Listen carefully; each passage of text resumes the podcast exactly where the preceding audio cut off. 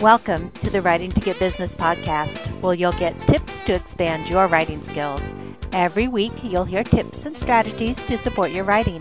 Pat Iyer is your show hostess, a ghostwriter, editor, and author who has written 48 books.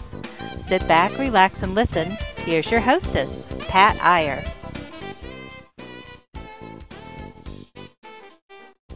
Hi, I'm Pat Iyer, and I would love to get your opinion about Writing to Get Business podcast. Let's get together and have a quick chat. We can talk on the phone or by Zoom. I'm interested in asking you four questions about the show that will enable me to make sure that I am planning topics that are most meaningful for you. You may contact me through my email address at patriciaiyer at gmail.com. That's P A T R I C I A I Y E R at gmail.com. I look forward to hearing from you. Hi, this is Pat Iyer with Writing to Get Business. And I have with me today Amy Schumstein, who is a nurse who has experience with nutrition and a varied career. I invited her onto the show because she has participated in writing a chapter for a compilation book, and it's not a topic that we have covered much in this show, and it may be an opportunity that comes your way as a potential writer or as an author.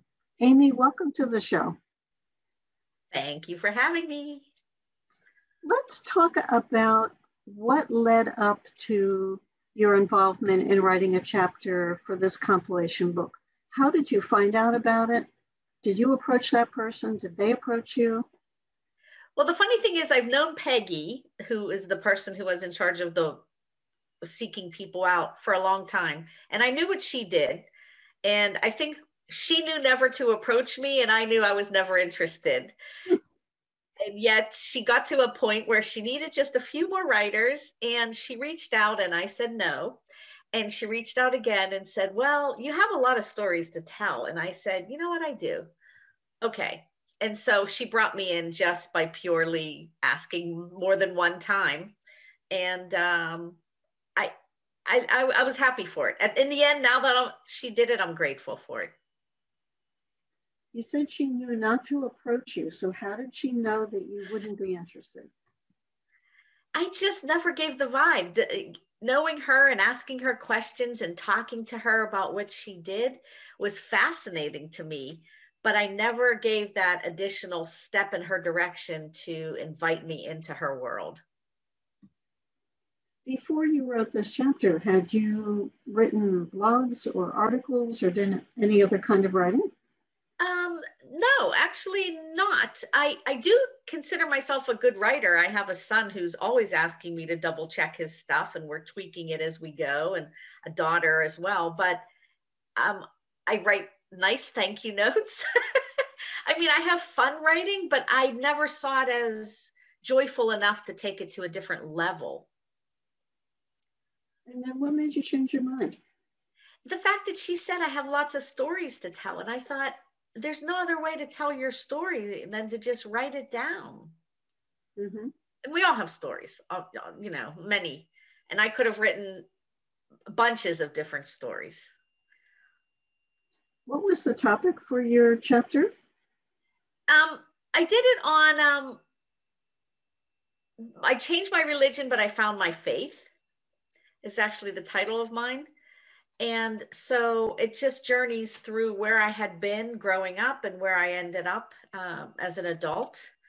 And it weaves in, of course, all of my life experiences of marriage, divorce, mom, critical care nurse, Olympic caliber athlete, coach.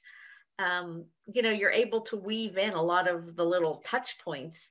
And I think because of that, I've sort of toyed with the idea of maybe writing more at some point. Mm-hmm. Mm-hmm. When you were constructing your chapter, did you have any outline that you were following? Did you get any instruction on how to put your chapter together? Actually, yes. Um, there was a, a little bit of a formula, which definitely made it easier to follow, you know, some instructions that way because just to hand me blank sheets of paper, I don't know that I would have been able to construct what I did just in general. Mm-hmm. Can you tell us a little bit more about that chapter?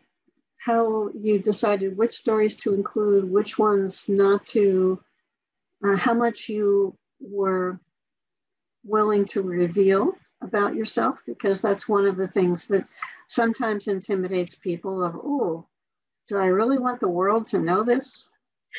Boy, is that the truth. Um, the, okay, so I'll give you a short story and then I'll back it up. So the truth is, I wrote the whole thing and then I read it and thought, that's not the story I want to tell.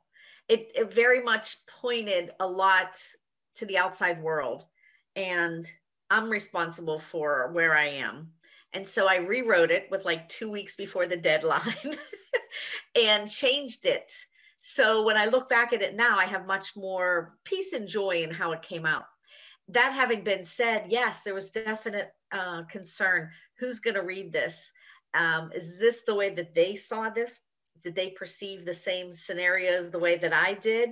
And what kind of strife am I going to cause within my family if this isn't the same story that brother or sister saw, or mom or dad, or anybody? So uh, that definitely was ringing in the back of my mind. But I think once I committed to the second telling of it and not worrying about how it was told, just sort of telling it from my perspective, it, it, it made it easier and more succinct and heartfelt. What kind of reaction did you get from your family to this chapter? okay, so this is the funny part. They still have never read it. So here was my why that's true. What's that? Do you have any theories as to why that's true? Um, no, but it's funny because I had this fear about it, and yet in reality, it, it didn't even happen. You know, so I think it's they don't believe it was really me. I don't know. It's okay. I know it's kind of funny, but a lot of my friends have read it and they're very proud of me for having done it. Um, the mm-hmm. whole the other thing that you had asked is, you know, what stories did I pick? I picked the stories that when I thought I was on track A, they shot me way over to track Z.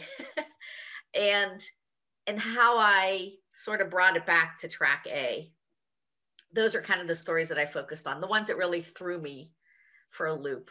And I really had to refocus and garner all of my strength and resources and get back where I wanted to, to be heading. Hmm. Can you give an example of one of those?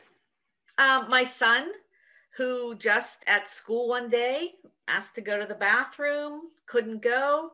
The teacher said, wait till we're done. Now, he wasn't an abuser of going to the bathroom, so that irritated me. But anyhow, when the bell finally rang and he went to the bathroom, he tripped and hit his head. And it gave him a concussion that lasted about 14 months. And his light and sound sensitivity were off the charts. And so I needed to rebuild his brain structure with therapy and homeschool him back to his grade before homeschooling was in vogue.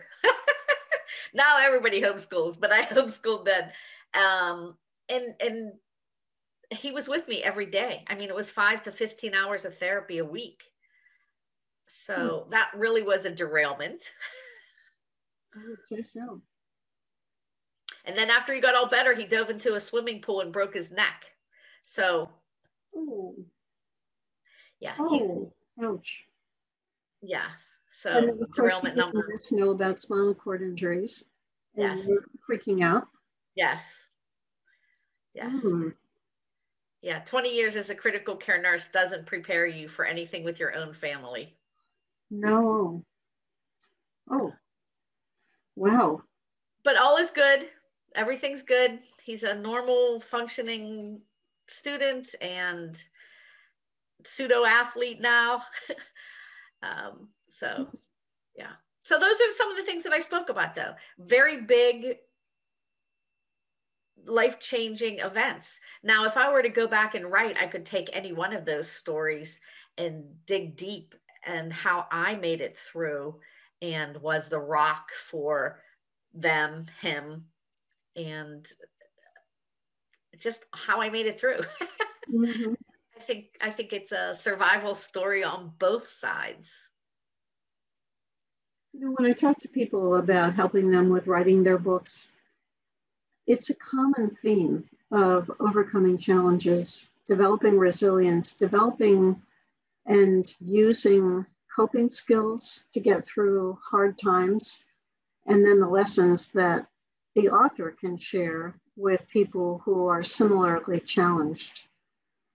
Uh, you have a, a well of stories to draw from, Amy, because anyone who's worked in a critical care unit knows how the body can be challenged and the things that are necessary to survive. I used to wonder when I was taking care of patients also, you know, there would be so many people who I would take care of who are dealing with some type of a terminal diagnosis. I worked on oncology units, for example. And some of them were such sweet people. And I would question, you know, why did this person end up getting cancer? And then there's this other difficult, irritable person that I'm assigned to who's as healthy as a hawk, uh, an ox and will go on forever. And I never could reconcile that bad things happen to good people, right? Yeah, they sure do. And it may be part of the coping skills, you know, because there's a whole set of beliefs about what you can do to live with cancer as opposed to die with cancer. Some of the yeah. people who survive critically critical illnesses and critical injuries, the people who refuse to give up, the people who push themselves in therapy, physical therapy, occupational therapy, speech therapy. They're going to push just a little bit harder every time. And then there were others who were victims who said, you know, if I'm meant to get better, I'll get better. If not, oh well. So true. And in fact, I worked in the ICU. January was a big turnover month, if you know what I mean, with deaths because everybody pushed through the holidays they had family that was going to come in and visit they they sort of had this innate thing to make it through that time period and then in january they would be like okay um, i'm ready to transition yeah mm-hmm. I, I, I get what you mean completely i have not heard that before but it makes sense to me in terms of people's ability to hold on yeah I remember one year we got to the 20th, about this time of January, and we had already had 30 deaths. Like if you figure one a, a day would sort of pass, we already had hit our number by about this time in that, mm. that, that first, the one year that I'm remembering. Uh huh. And we're recording this on January 18th to give people a so the first 18 days of the month of January were busy. Yes, they were. Well, I know that our viewer didn't expect us to be talking about death and dying as we were discussing the book. And they probably are saying, okay, come on, Pat and Amy, let's get back on something more cheerful. It's what happens when you put two nurses together. That's right. talk about a lot of other crazy things too and and still be eating lunch as we always say. And we can eat anything over a meal. I mean talk about anything over a meal. Yeah. There's been plenty of good days in my life too. I mean, traveling for for judo, being ranked number one in the country in my weight division, um, being a frisbee ultimate frisbee coach and bringing my team that when I first got them, they hadn't even won a game to the championship in three years uh, there's certainly lots of highlights as well. I don't I don't want to think that there's only doom and gloom and uh, I bring that into my life. No, I don't necessarily do that. Uh, but I do think that those challenges are presented to us just by the course of living and how you deal with it, overcome it, and rise above it is is really the key because you know we're and again going back to how I rewrote the story there's so much that happens externally that we can say this is why I am where I am and I can't get better because of whatever but it's so much of the internal part of you that's going to make you see the light mm-hmm. be the light you know get over where you um, are to where you want to be. We're talking about getting over challenges. Were there some lessons that you shared in your chapter that you think would be helpful for the people who are listening to this? Oh yeah, certainly. And and not only not not only my story too, but you know, the plethora of other stories and multiple other books that are in the series. Um, if if you need that you're down and out, especially given all the things that are crazy in the world today, and you feel like you need that inspiration.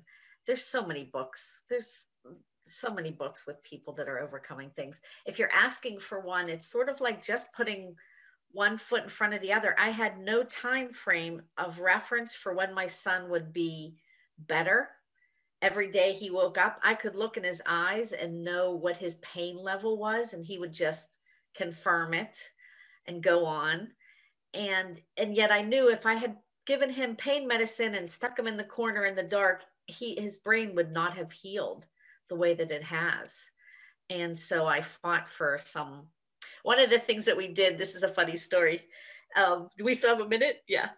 Um, we had to rebuild his tonotopic map. Okay, so Pat, you may know uh, when you hear a noise, like I hear a truck outside or the coffee machine goes off, like your brain knows where that is. His was all messed up. If he if he closed his eyes, he couldn't tell where sounds were coming from. And so the doctor, who I love, came up with this app that was a fart app. and so a young boy for sure. Perfect. And so as a kid, he had to close his eyes, touch the, you know, fart app. The it was on an iPad. Touch the app as he rebuilt that part of his brain, so that he can now, you know, close his eyes, drive a car. He knows where sounds are coming from but those kinds of things that were so important to me and knowing how to get therapy for him uh, instead of just giving him some pain medicine and having him sit in a rocking chair mm-hmm. wasn't going to do it for me so that could be a lesson too if your gut's telling you one thing follow it i'm thinking about a concussion that i had when i was 18 when i was thrown off of a horse and I was in Colorado. My friend told me, don't let the horse run across the furrows of the field, make the horse run down the furrows. And this horse knew I was an inexperienced rider and said, I'm going to do whatever I want to do. I don't care what she's telling me to do. And I remember being thrown off the horse and then waking up on her bed looking at her, knowing who she was, but not knowing how did I get to Colorado? How did I get the money for the plane ticket? I couldn't put that together in my brain. And ever since then, I've the two effects that I've seen from that concussion is that when I'm really anxious, I have trouble coming out with a coherent sentence. I may stop the sentence and then start it again in a different direction. And I have high sensitivity to light and sound, which is why I was paying attention to what you said your son went through. It didn't affect my ability to learn or my achievements. So I'm thinking what your son went through, the clinical part of my brain is going, that sounds like more than a mild concussion. It, he had quite an impact.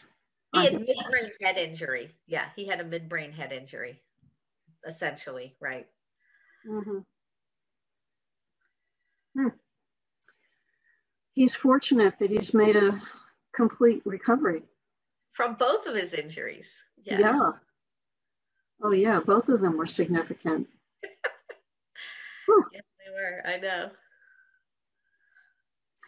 You've participated in this chapter in the book, and were you asked as part of the marketing, we're going to switch subjects away from neurological injuries to. It's a big jump. I know, but I'm capable and I know you can follow along.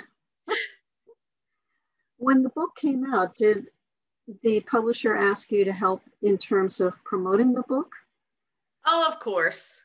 And and I knew that that was something I wanted to do anyway um, trying to get it to that number one position, which we did, and mm-hmm. have it, um, you know, make an impact right away.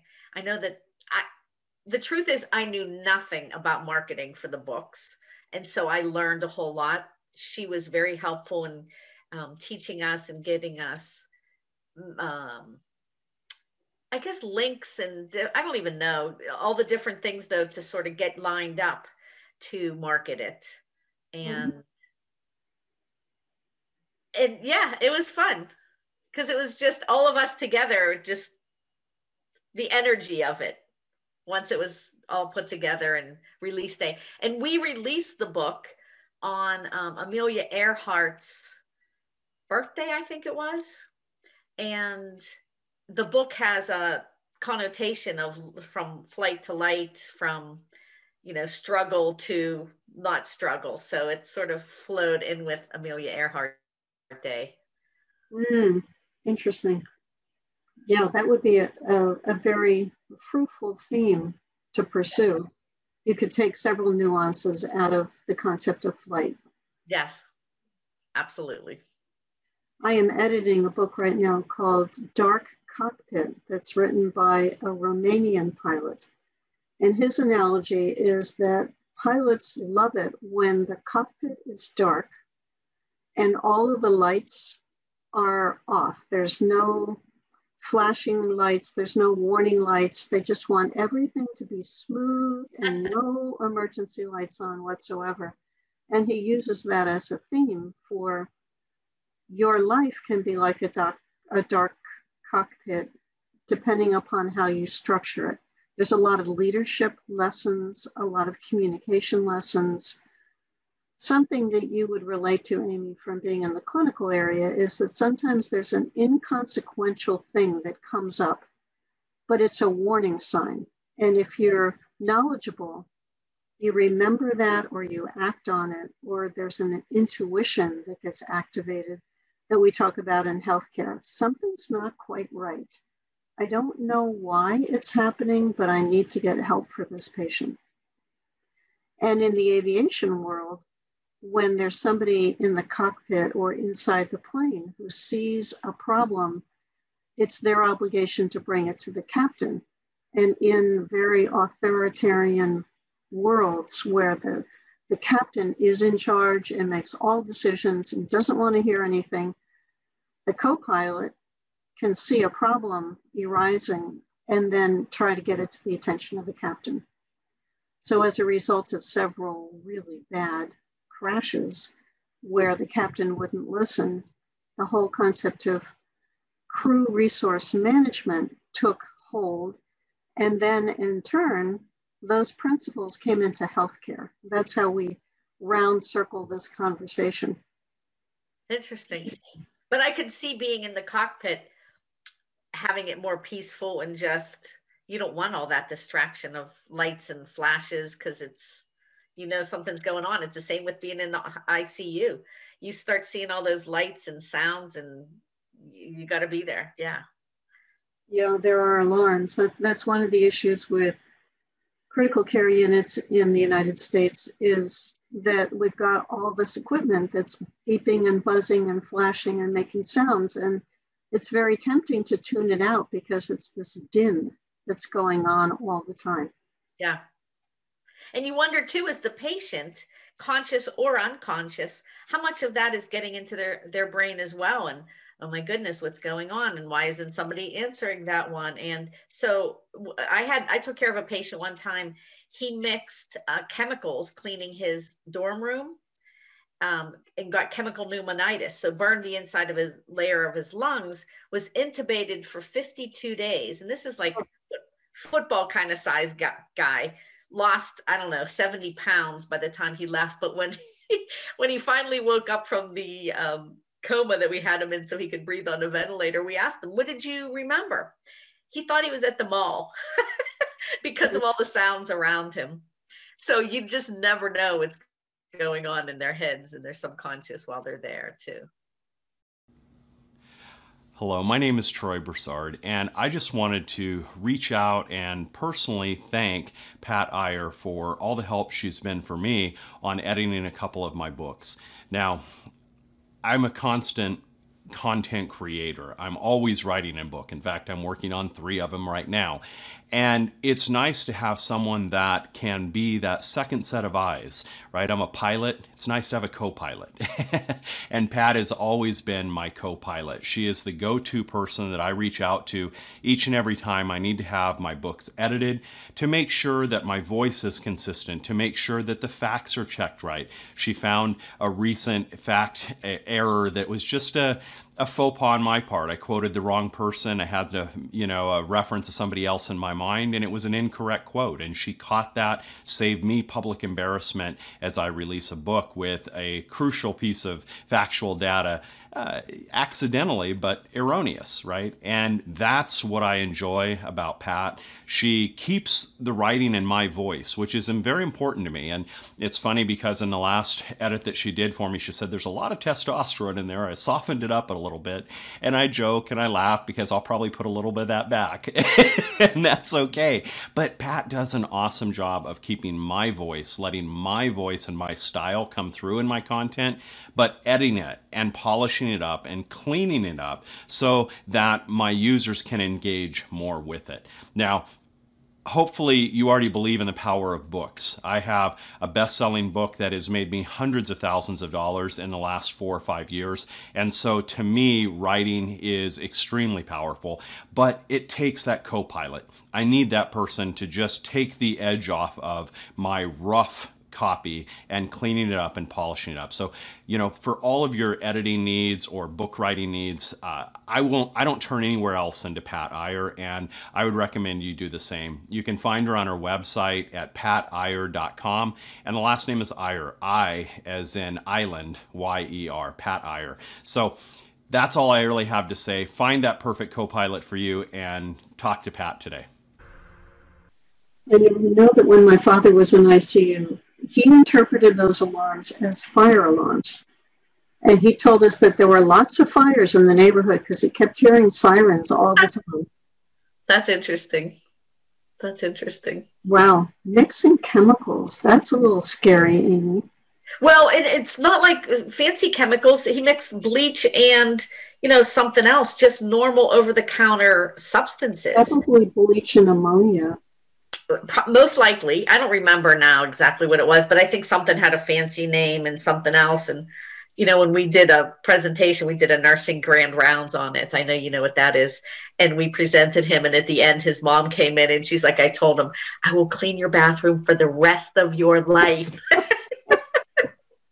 That was too too much for me to go through well, I did that with bleach, and I believe it was ammonia one time. And I remember the smell, and part of my brain said, You just really screwed up bad, Pat. And I ran through the house and I opened up the front door. And I remember laying on the floor, gasping for breath. Wow. Because I had created a toxic gas by combining yeah. those two chemicals, whatever it was. Bleach was one of them. I think it was ammonia. Um, he was in his little bathroom. Yeah, he was in his little bathroom cleaning. So he probably didn't have the wherewithal to hightail it out and get some fresh air. Yes, I was in the bathroom too when I did it. it's the most dangerous room in the house. Oh, brother. Let's go back to your book. I'm going to anchor this back to your chapter. Okay. Now that you completed it, you promoted it. Uh, we talked about the flight analogy. We talked about um, those alarms the ICU, the mixing of the chemicals. That was the pathway that we just took our listener down. Do you have any thoughts about writing again? I do. And I think that confidence that I gained in doing it one time certainly would be there doing it again. Um, ironically, my son has been published twice, so he's also in that you know realm of wanting to write enjoying writing. Um, but i i learned that i do have many stories to tell. And they could be funny ones too. You know i i was a preschool substitute teacher for years. I have been. And just telling kids funny stories is also fun. So who knows? Maybe i would branch out and do something completely different the next time around. Mm-hmm. um, not just self-help there are many topics that you could write on, Amy, from you know, from the Olympic athlete perspective to parenting a child with neurological injuries to working with little kids to your rich life working in the clinical area as a nurse. I see lots of different directions. And plus, your primary interest is on eating well so that you can perform well. Right, right. Especially given this day and age, we haven't even touched on that. But I mean, putting good stuff in to get good stuff out is the only way it's going to happen. When when people run out of energy at two or three o'clock in the afternoon, everybody thinks that's normal. It's not normal. I mean, I don't drink coffee. I don't take Red Bull drinks in the afternoon, and yet I have enough energy to make it through a day and sleep through the night. It's it's really about nutrition. Mm-hmm. Well, any tips for our listener about nutrition before we round up this program? You know, your fist is a serving size. You're supposed to get seven to 10 in a day. Really, seven to 13, but I say average 10 no one's doing it. Are you getting 70 in in a week? Are you getting 280 raw servings in in a month? Most people aren't. And yet, when you start to put just raw, good food into your body, you feel it. You, your body thanks you for it. Mm-hmm.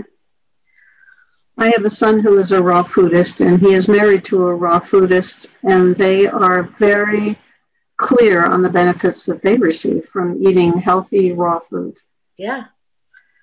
I mean, you put dead in, you get that out. You can't you can't plant a cooked bean and have it grow more beans. You got to put a raw bean in, and then you get lots of beans, even if it's just in your pantry or in a plastic bag. We do it at the preschool. Put it in a plastic bag, hang it on the windowsill, give it a little bit of water, and it grows. It mm-hmm. can't help but grow.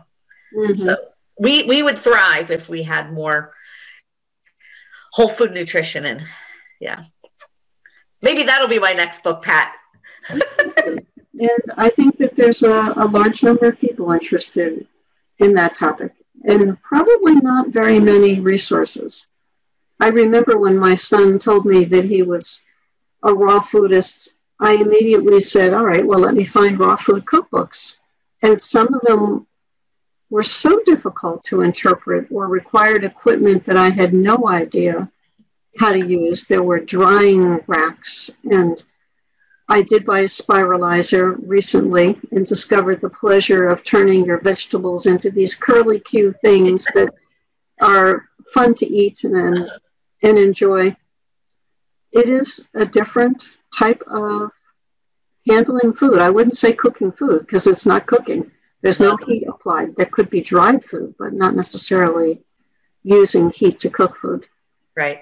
I think there's a certain temperature it can reach um, and for for people that are truly raw, so that you're not eating cold things all the time. I mean, that's the vision people get. If it's raw, it has to be cold. No, no, it can be room temperature. It can be up to I think it's 165 or 175 degrees, so that you get some, um, you know, the winter time, you don't want to be sitting there eating cold noodles.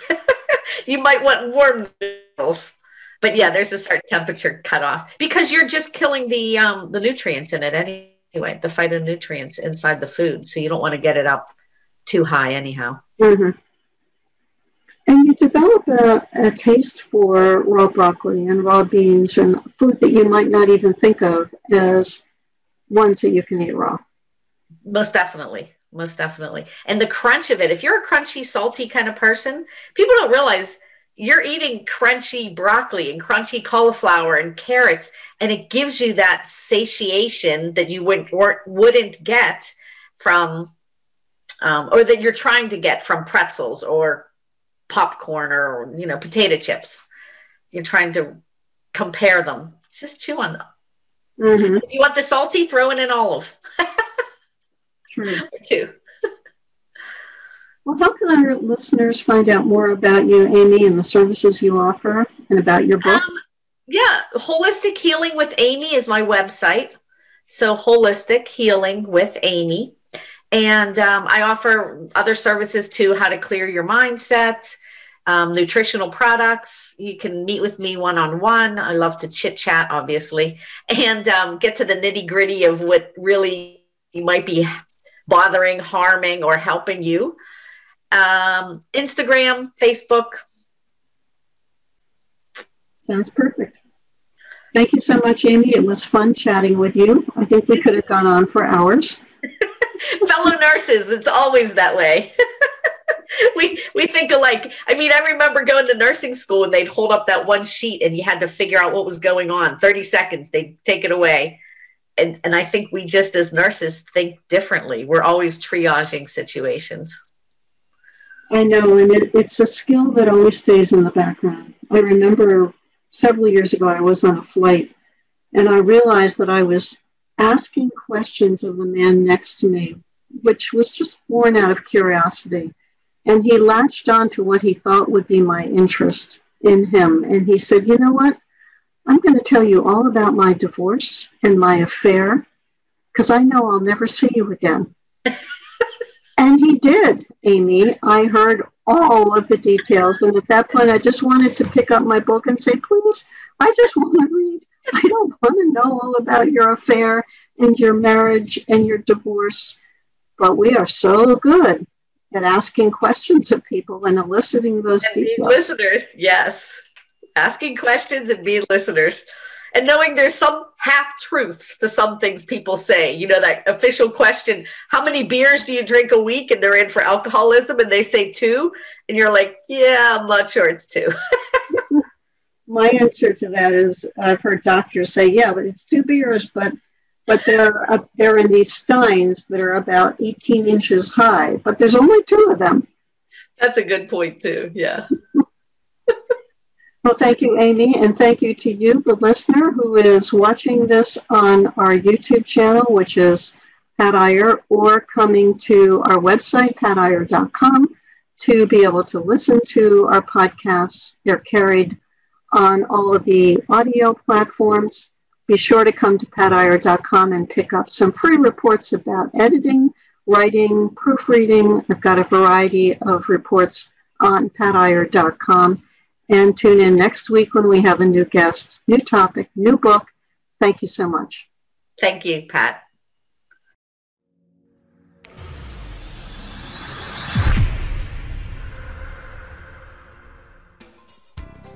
We hope you enjoyed today's episode. Check out Pat Iyer's resources for writers at writingtogetbusiness.com. That is W R I T I N G T O G E T B U S I N E S S dot com. Coaches, consultants, and entrepreneurs work with Pat so they can get more business by writing and sharing their expertise. Check out Pat's resources on writingtogetbusiness.com. This podcast is a part of the C Suite Radio Network. For more top business podcasts, visit c-suiteradio.com.